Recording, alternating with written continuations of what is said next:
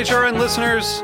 As we celebrate our 15th year, we are deepening our commitment to giving voice to the next generation of food systems storytellers, and we need your help. Our internship and fellowship programs help activate new possibilities for underrepresented and underestimated young people through experiential journalism, audio engineering, and production training. Through these unique programs, HRN helps food equity stewards build essential workforce readiness skills that expand their potential and foster economic mobility. Please consider supporting these critical programs. And with a minimum donation, you can be entered to win a dinner for two at an amazing restaurant in one of eight cities and tickets to a concert at a great venue in one of those cities. We have incredible partners across the country who have donated, as they also share our passion for helping to educate the next generation of food systems storytellers. Check out heritageradionetwork.org slash 15 to donate and enter to win today. That's heritageradionetwork.org slash 15 to donate and enter to win today. And make sure you donate before March 31st. Thank you. Enjoy food the way nature intended. Alaska Seafood, wild, natural, and sustainable. For more information, visit wildalaskaseafood.com. I'm HRN's Executive Director, Caity Moseman Wadler, jumping in to tell you about this week's episode of Meat and Three, Heritage Radio Network's weekly food roundup. This week, we're introducing you to some amazing women taking a stand. So often, being sexually harassed feels like a loss of control. And so I wanted to have these very tangible guides to say, here's what you can do Others are pushing for more diversity at major food industry events. I still feel really determined to do, you know, whatever I can to help shift that and in a direction that's not just more diverse but more equitable. We also have a report on that summer business staple, the lemonade stand. The lemonade stand might be the purest form of starting a business. Low overhead, easy to get into, and requires little experience or special equipment. Don't miss Meat and Three, your weekly 15 minute food news roundup from HRN. Subscribe on Apple Podcasts, Stitcher, or your favorite podcast app. Search M E A T plus sign T H R E E. And thanks, as always, for listening.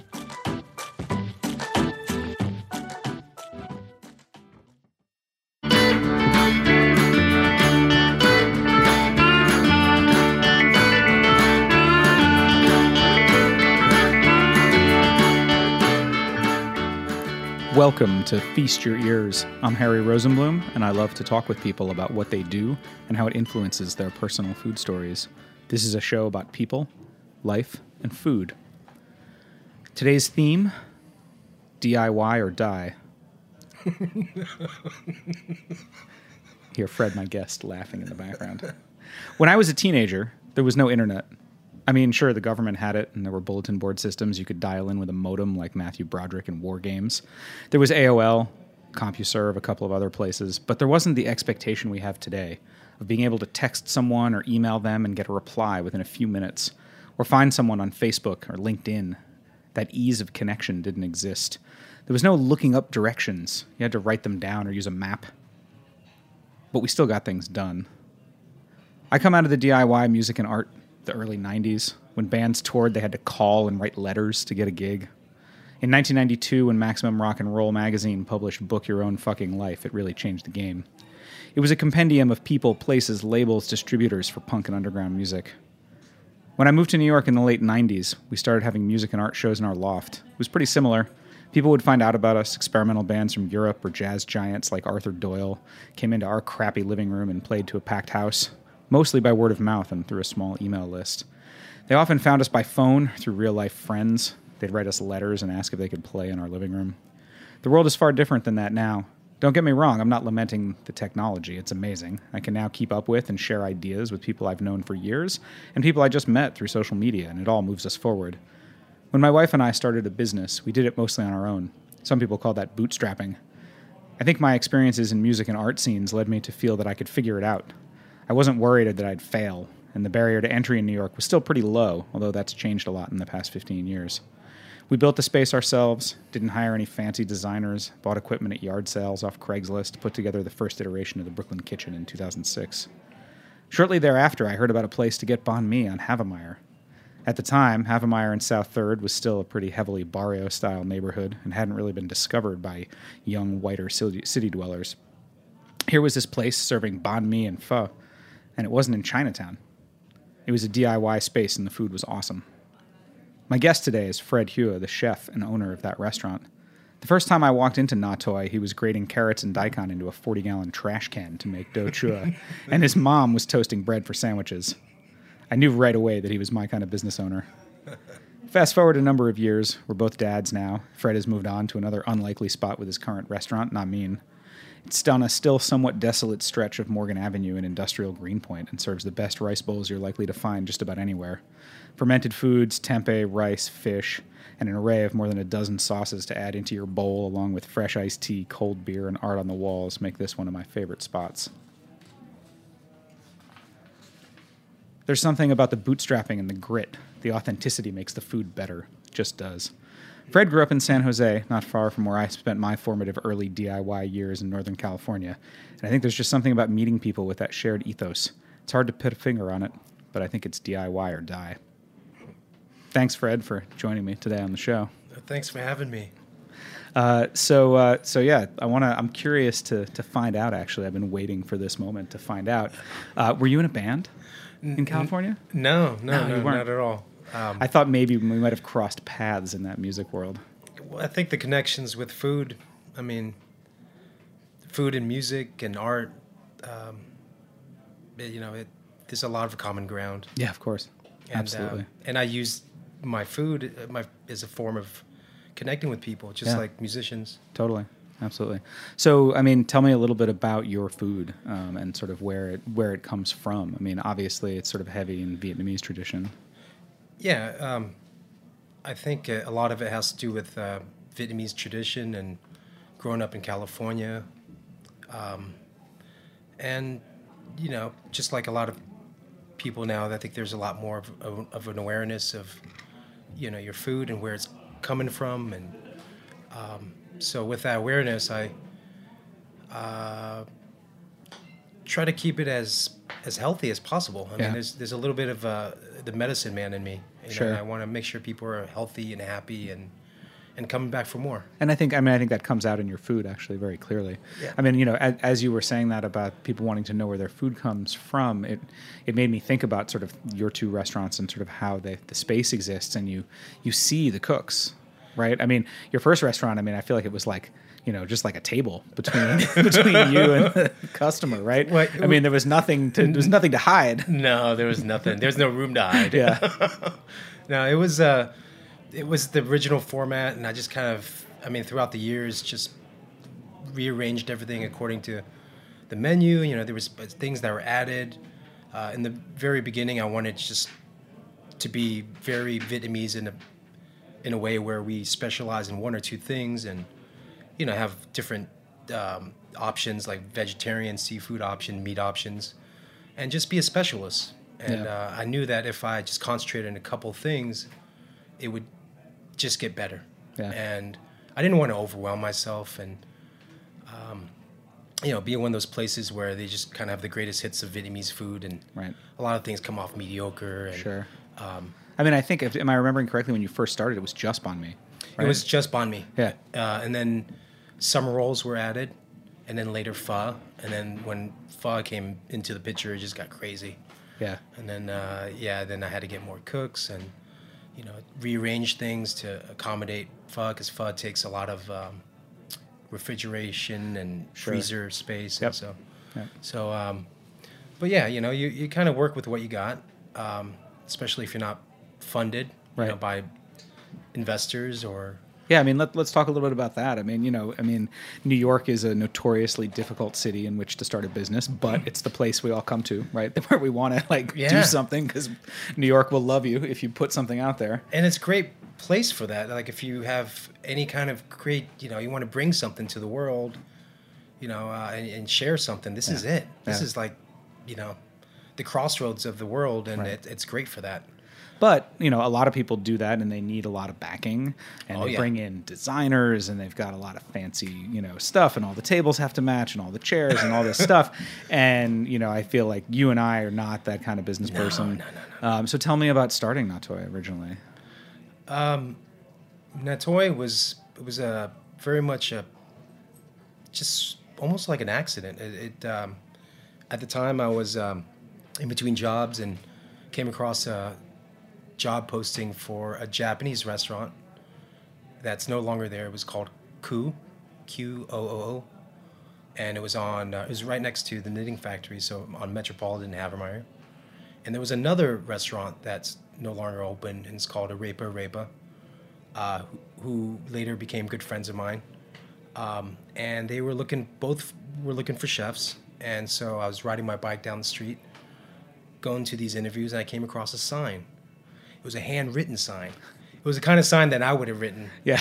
You know what I mean? And it was a sign of desperation. Like, And- we got to get rid of this space. And Fred is not joking about that. When you go, if you ever went to Nha Toi, one of my favorite things was that there were lots of handwritten signs everywhere, and Nha Minh's like that still. I love it. Yeah, I mean, we we you know it's the easiest thing, and if you could, why not? You Yeah. know, I mean, I think that's a DIY kind of state of mind. It's like if I can, then why? Yep. What's going to stop me? I should just do it. I mean, and um, So you found the space with a handwritten sign. and we we negotiated, and they were just just it was an old sweet Dominican couple, and they were just ready to leave. I think they didn't realize how hard it was to to to keep a restaurant open. I think they they ran for about two years, and the whole area was like full of uh, you know these really awesome Caribbean restaurants and. You know, if you don't have your game together, then especially in a very concentrated area like that, then Totally. There used to be a great butcher shop on that block or the next block down. It still is. Is it still there? Yeah. I haven't been over there in a long time. Yeah, yeah, really, really super fresh.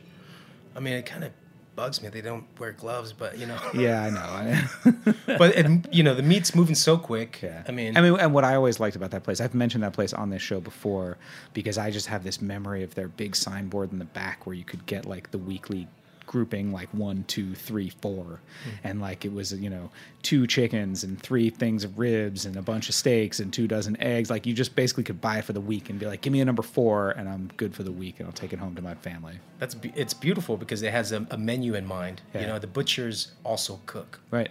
and that's when you know that you know there's a lot of there's a lot more to it Yeah. um, than just knives, sharp knives. You know, so. Uh, but yeah, we um, I, you know we negotiated, and they were happy to hand over me the keys, and and I um, yeah in the beginning I didn't know I, did, I just knew that there was no Vietnamese food in that whole area. Uh, this was 2008, and I, I, I you know I was like there's no way I can lose Yeah. if I just started off small and simple and just did it really well and just grow from that.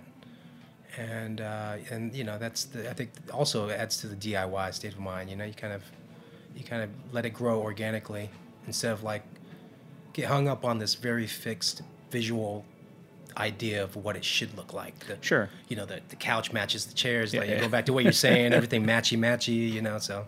Well, and if and if you set yourself up for this idea where you go in, then if you don't hit that ideal, It drives you're you nuts. Yeah, you're always going to be. You're you're never going to feel like you're doing it right. Yeah, and you can't get past that, and all of a sudden becomes a thing. And I think a lot of it it also is part of maturing, like accepting for things for what they are. Yeah.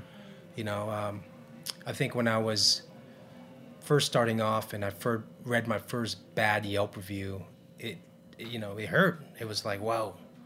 You know, you can't get hung up on it though. Right. It's like you just, you know, everyone burns a piece of toast or you know burns an egg every Yeah. now and then, even the pros. Yep. You just got to move on, and that you know, I think that reflects on your maturity and your experience and. Well, and, and I also think, I mean, I think that, you know, I did actually go back. I looked at some Yelp reviews from Nha Toi. there are some great ones. There's some really good ones. There's some really good ones in there. My family would call me laughing, and I'm like, "You read, you read the Yelp reviews." There's some really good ones, but but you know the thing that I that I noticed in looking at it, there's also some really. I mean, what was what I thought was cool is that there were some pictures. Like there's a ton of pictures of the food. There's some pictures of your signs, and what that reminded me about though is that you know it's a very small thing, but like you had a sign up that said no paper menus.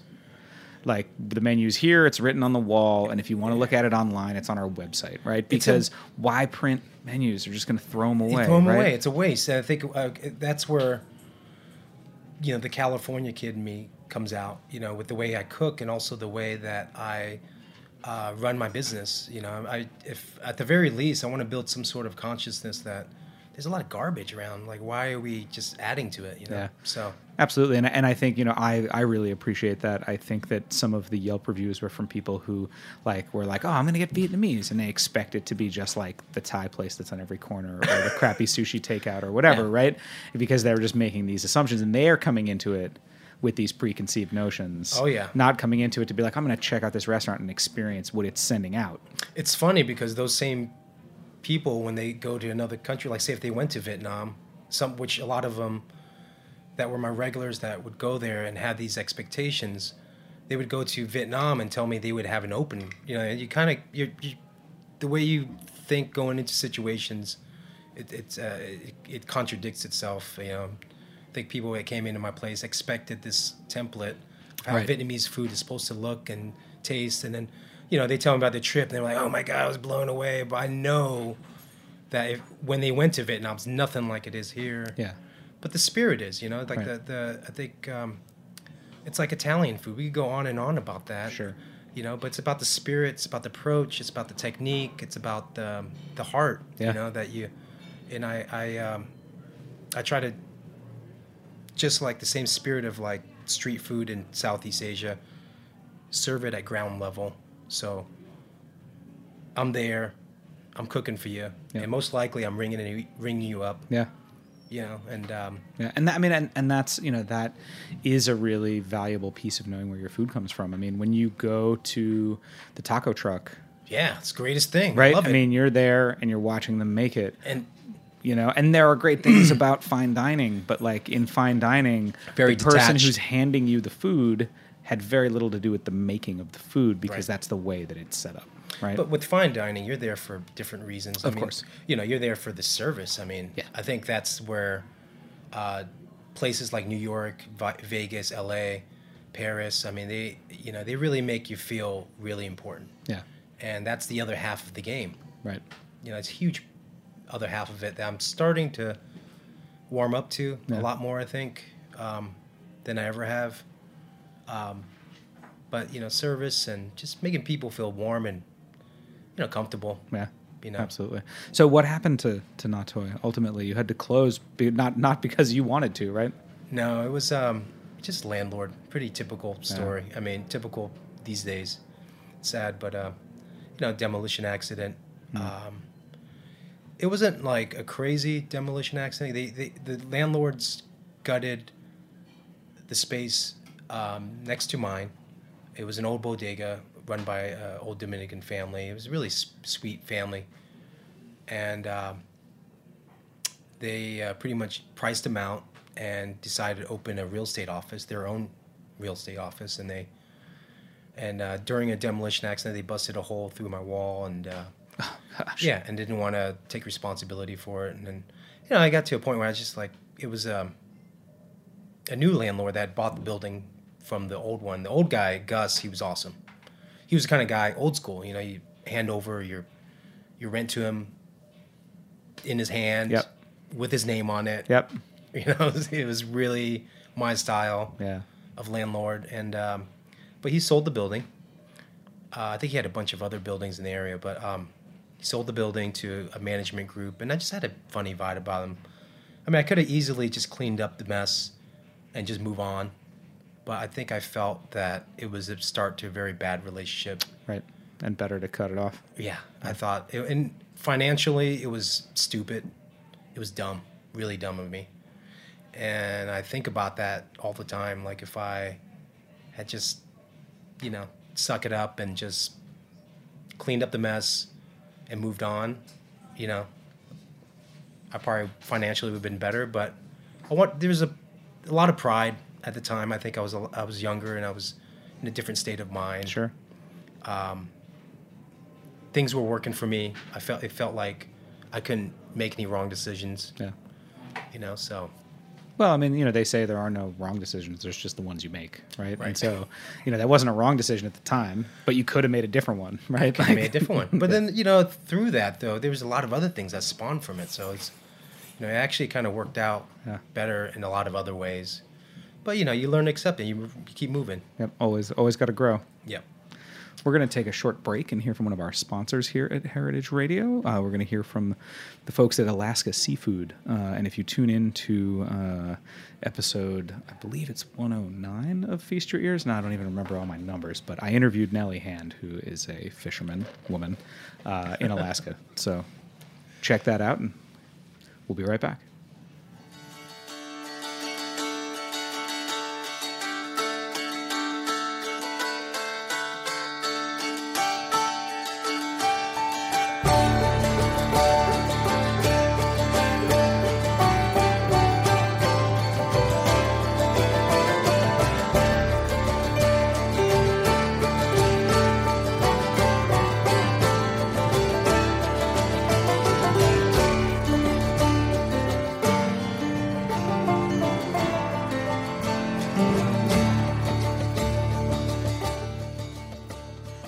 About what it takes to swim a coastline longer than the entire eastern seaboard and leap tall waterfalls in a single bound.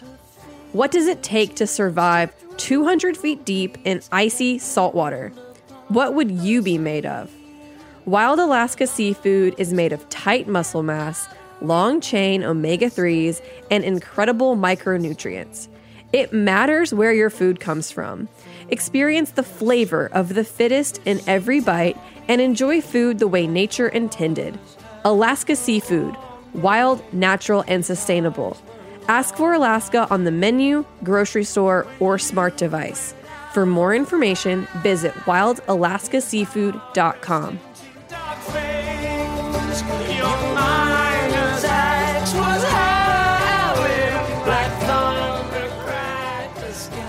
Welcome back to Feast Your Ears. This is Harry Rosenblum, and joined today in the studio by Fred Hua, the chef at Nha Minh, an owner. Used to have Nha Toi on Havemeyer, and his dog Lucy is in the studio too. I don't think we're going to interview her today, but she's here. Uh, today is episode 109 of Feast Your Ears. It was episode 108 that I interviewed Nellie Hand. So if you're looking for that one, it is 108. Uh, so Fred, before the break, we were talking about Nha Toi, uh, your first restaurant here in Brooklyn. Um, so tell me about what do you have going on now, food wise? I have uh, Nha Minh, which in Vietnamese means our house. Uh, if you guys didn't know, means uh, my house. And it's because at the time I was the sole owner. And uh, with this new venture, I have two partners, uh, Jake Klotz and Jeremy Jones, who are amazing. And they, yeah, we just wanted a space that where we could have art shows and, you know, squeeze in some music and Yeah. just just everything you know everything that we love and into one space. Uh, and uh, yeah it's been good. It's i wanted to do something that was different. I think um, the years at Nha Toi i i um, made a huge effort to make vietnamese traditional food you know food that was traditional in, in through my eyes. And uh, and I think with this new venture, it's more, um, you know, exploring, just pushing the boundaries. I think that there's not a lot enough Vietnamese American chefs that are doing that, and I, I wanted to um, break those boundaries and, and push them a little bit. And Sure. I mean, you talk about the healthy thing. I think that, I mean, if you, I feel like some days my Instagram feed is just picture of like rice bowl after rice bowl after rice bowl, you know, like Yeah. maybe a quinoa thrown in there. yeah, no, I mean it's uh, it's it's it's really simple. Really, it's a very very simple formula: whole grains, whole vegetables, whole foods. You know, just just everything very recognizable, as little processing as possible, and uh, and the vegetables change every day. I think that you should always change your diet. So whether you're a meat lover or vegan or vegetarian or pescatarian or whatever, you should always change up your diet constantly. It's very important, I think, uh, in so many levels to, to constantly change those ingredients and variables, and and so that's what we do there. And um, what also makes it super special is the um, the sauce bar. Yeah.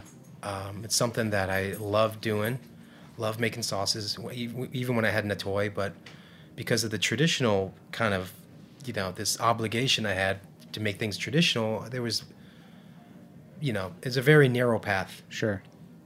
Uh, so with this one, I just kind of went all out. I was like, you know what, fuck it, I'm gonna do this, I'm gonna do that. Right. You've got like green goddess. You've Yeah. got, but you've got that next to like spicy chili oil, and you've and got and then everything in between. So Yeah, it's like sauce. like ten different types of, you know, variations of green goddesses. Yeah. Yeah. So uh, there was, you know, there's, and if you look at the sauces, it's it's pretty, it's it's des- it's described by what's in there. So it's pretty straight up, and um, you know, instead of using those odds and ends of vegetables to make vegetable stock, which is, you know, I feel like the most simplest way of, of using utilizing those things, we made sauces out of it. Yeah. You know, carrot sauce and you know, you know, uh, the ends of onions. We caramelize it and make a vinaigrette. You know, and and so using every bit of the vegetables to to and but different um, different you know angles, I guess you could say. So you would find in the bowl, you would find it in the in the patty, the vegetable patty. You would also find in the sauces. yeah. Yeah, I mean, I you know the uh, the type of food. I mean, I love it. I love what you're doing there. It's a way that I love to eat.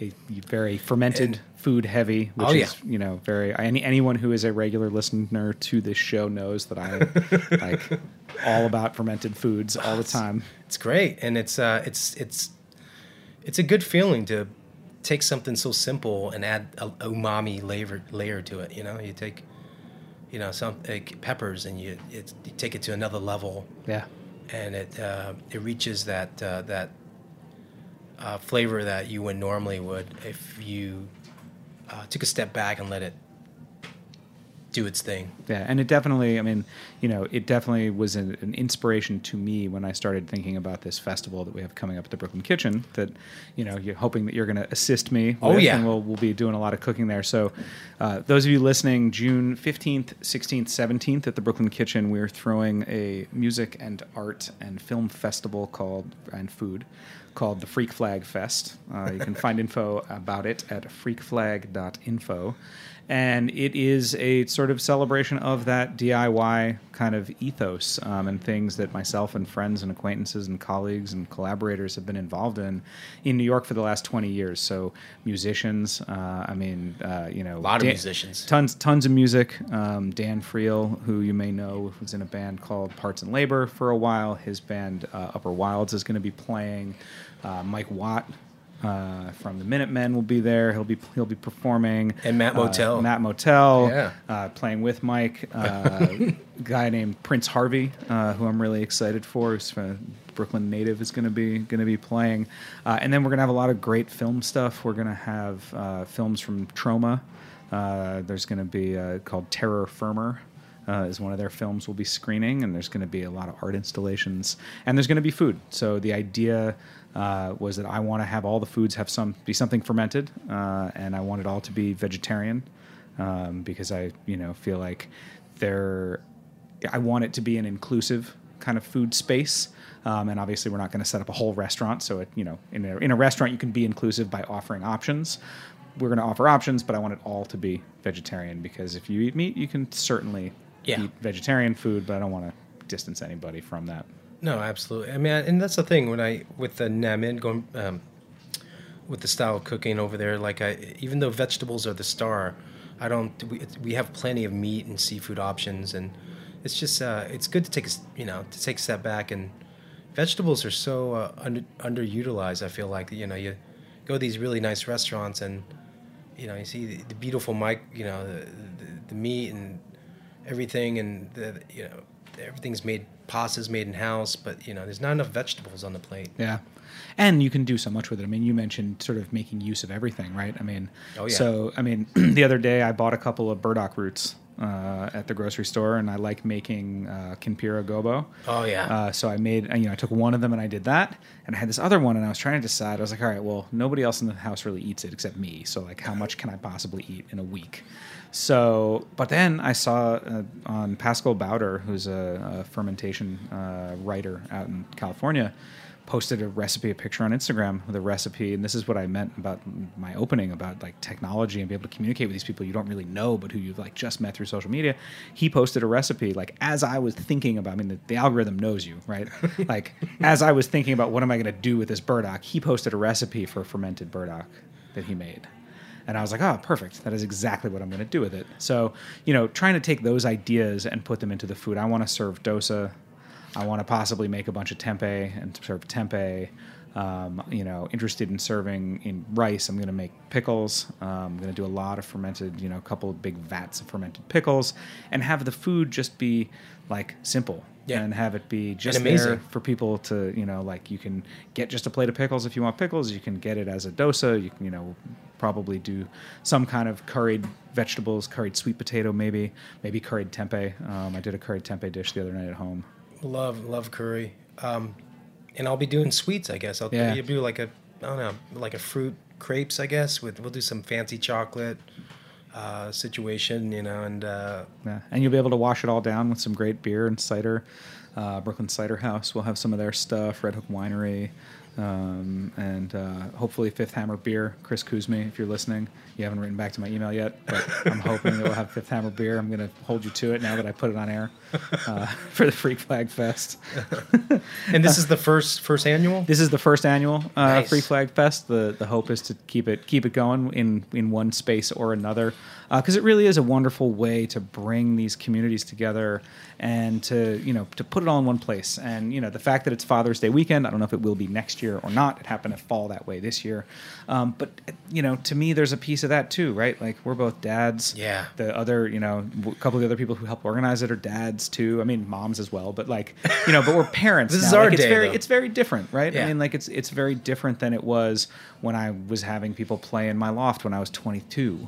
You know, like my life is different now. I can have people play at the Brooklyn Kitchen, right? And Yeah. like instead of like you know Yeah. selling 40s out of my refrigerator, right? We can sell wine. Yeah. So It's more official. yeah.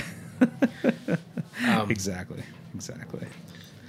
Um, so what? Uh, and then aside from Nha Minh, you also uh, you also have another spot where you do some of the food, right? Yeah, I um, it's kind of become, actually, I'm, I'm it's gonna, I'm gonna, this year's gonna be the year of uh, the pop up for me. I think. Nice. Yeah, well, you I- did a supper club thing, right? I did. I did. I- Between That's a lot of work. Yeah, in between restaurants, I had some during the build out of Nha Minh. I I just wanted to explore different aspects of the restaurant. Or you're just feeding people, you know. And I thought supper clubs at the time it seemed like they were popping up everywhere.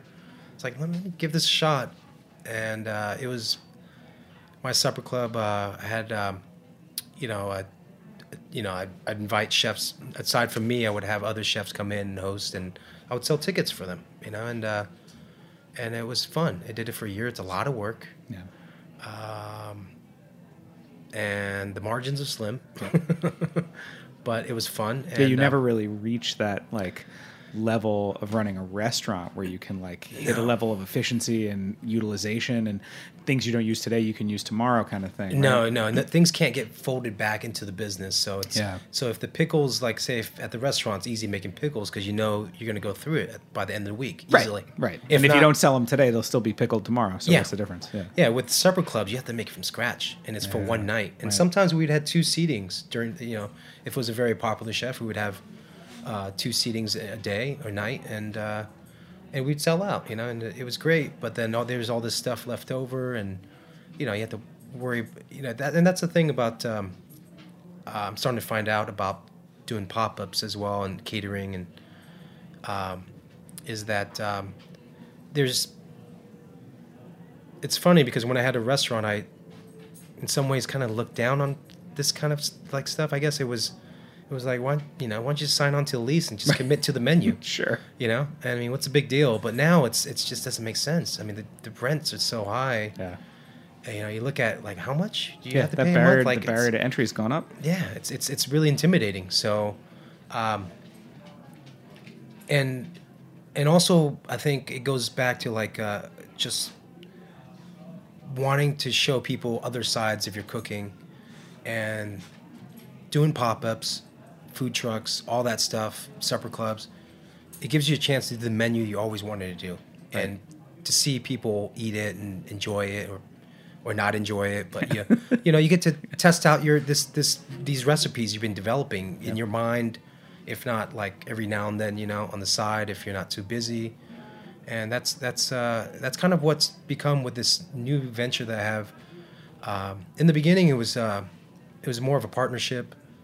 Um, uh, it's um, it's now become sort of just a residency. So I've scaled back in the uh, from seven days a week. I was there every day for like like I you know am with all my business ventures so far. It's kind of become Yeah, my but you style. need a little time with your daughter and Absolutely, family time. Family. Yeah, you know. I mean, it's it's so much more important to spend time with your daughter than, uh, the, you know, the, your family than anything else. I think that that's what drives me to put, drives me to go forward these days. Um, but um, you know, with these pop ups, I get to work on these ideas I've always wanted to try in my restaurant. But you know, with all the things going on, it's hard. It's hard to squeeze in all these little things. You know, it's uh, so um, I've scaled back to three days now, or four days. But I'm going to go back to three days because I've I've just locked in a couple other um, pop up gigs. One of which is in Manhattan uh, that I'm really excited about, and uh, and possibly in Bushwick. Um, and uh, yeah, I mean, and every now and then I, I do a lot of uh, events over at the Well. Um, yeah, the last two summers have been crazy. This summer they've, uh, yeah, I think they're, it, yeah, just changing things up. yeah, sure. Um, But they'll call me every now and then. Uh, but um, it's it's fun, you know. You get to exercise that creativity. Yeah. You know, it's like I've always wanted to make burgers and hot dogs and tacos, but I just didn't want to commit to the to the menu. You know, so this is a great outlet for that. You know, Totally. I can do Vietnamese tacos and you know, uh, but uh, yeah, a lot of a lot of things going on. Awesome. Um, well, so people can find. So then, people the best place for people to keep track of the stuff you have going on is Instagram. Is that I Twitter? do- I know. I do not. I'm not signed on to uh, Twitter. Definitely not Twitter. Um, Instagram. I have it for my restaurant, but I'm, I'm planning to. You know, have. It's always every year. It's always on my. You know, it's on my list. And it's just I can never do it. list. Yeah, it's just a never-ending list, and I, I have to set up an Instagram Instagram account. Uh, but for now, uh, it's I guess um, Facebook. yeah? Um, I I am at uh, Irv's, and that's at two one two two Beekman Place in uh, Prospect Lefferts Garden, and I'm there Monday to Thursday for dinner, six to eleven. And uh, Nha Minh, I'm gonna um, uh, gonna be doing um, every last summer we started it, but this sh- summer we're gonna definitely push for more for it. But uh, have uh, you know more of an outdoor presence, uh, so we have this entire corner to ourselves, pretty much. Yeah, and it's still so industrial over there that on the weekend there's nobody around. No one right? cares. I so mean- you can do whatever you want over there. It's We great. do whatever the hell we still, want. I mean, it's one of those rare corners. I feel like that's still a little bit Wild West. I love Like, it, yeah. it's great. feels like old New York. Yeah, for sure. But yeah, so you could find me at those two places, and and then uh, And then Freak Flag Fest. yes, definitely. I'm very much looking forward to that. I've always admired everything you guys did. Oh, thanks. Uh, the, I remember even the first day we met. I remember you coming in the kitchen and talking about how you're gonna have this school, and I was like, oh really? And I'm just like peeling gar- ginger. I remember, and you're like, we even had classes how to peel ginger. Yeah. And you're like, I'm like, okay. I was like, this sounds great. And sure enough, you did it, and it was Yeah. it was beautiful, beautiful. You know, one of the best by far, in my opinion, the best shops shopping experiences in all of New York City. Awesome. Yeah, it was. You know, it was a it was a good run, and as with everything, like that stuff changes too, right? So, but come on out for Freak Flag Fest because we're gonna have a we're gonna have a grand old time. Yes. for that for sure. Well, thank you so much, Fred, and thanks, Lucy. You're kind of half asleep on the floor, but that's cool. I guess that's your you're a dog. That's your kind of normal normal state of being. Oops, sorry. Oh, maybe it's the restaurant calling. Uh, no, it's purveyor. Oh. Um, almost though. Almost, almost. Well, thanks again, Fred, for for coming on the show. Uh, I hope everybody will check out Nha Minh. It's you know, like I said, like you, you know, you go there and you eat one of those bowls and you just feel so good Yes. afterwards. I mean, to me, Very good. That is one of those amazing things. And like, I know, like, I love eating barbecue, I love, yeah, of course. but I often don't feel good after I eat a big plate of barbecue. well, you, well, there's always this, this, yeah, it's a short amount of time before you, you start feeling bad. But yeah, you, Yeah. I feel pretty good even after. Yeah, I guess you get the endorphin spike, right? Yeah. Of like how you know how great it tastes and uh, the excitement and the salt. Yes, the salt. Yeah, but I definitely when I eat one of the bowls, I mean, feel great. Yes. afterwards. So hope everybody check that out. Um, so you know, instead of my normal recipe segment, kind of at the end uh, today, what I will leave everybody with uh, is the idea that making a grain bowl or a rice bowl really is a formula, and it should include some kind of grain, whether that's quinoa or rice or brown rice, or you know, to be honest, even oatmeal or cornmeal or polenta, something like that. Definitely have to have some fresh vegetables in there. I think you have to have some pickled vegetables in there. Absolutely. And then I love to have something in the. I mean, you know, it's hard to get away from the American upbringing of being like, we need protein in there. We need protein in there, right? Even if you have something like quinoa, which is high in protein, like. So put in, you know, whatever. Put some, Fried egg. Put some fish. Put some egg. Put a piece of meat. Put some tempeh. Whatever you want. You can put seitan, although I don't personally. Seitan's like my least favorite of the of the like Yeah, it makes me feel bloated, but I love Yeah. it. Though. It's good stuff. for I sure. mean, really good stuff. and then you know, and then the really important thing is don't forget the sauce.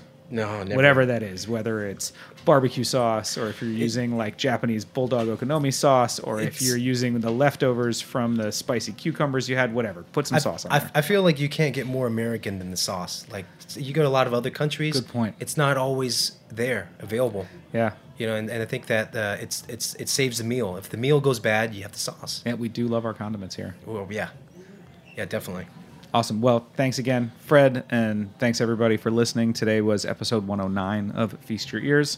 Big thank you to David Tatasciore, who engineers this show every week. Big thank you to the Alaska Seafood uh, for sponsoring the show and sponsoring Heritage Radio. You can find Feast Your Ears as well as lots of other great shows, heritageradionetwork.org, iTunes, Stitcher, Spotify, anywhere on the internet. Just use your Google and you can find us. Please take a moment to like the show wherever you listen to it. You can reach me via email, harry at thebrooklyn.kitchen.com, and you can follow me on social media at the Food Baller. Talk to you next week.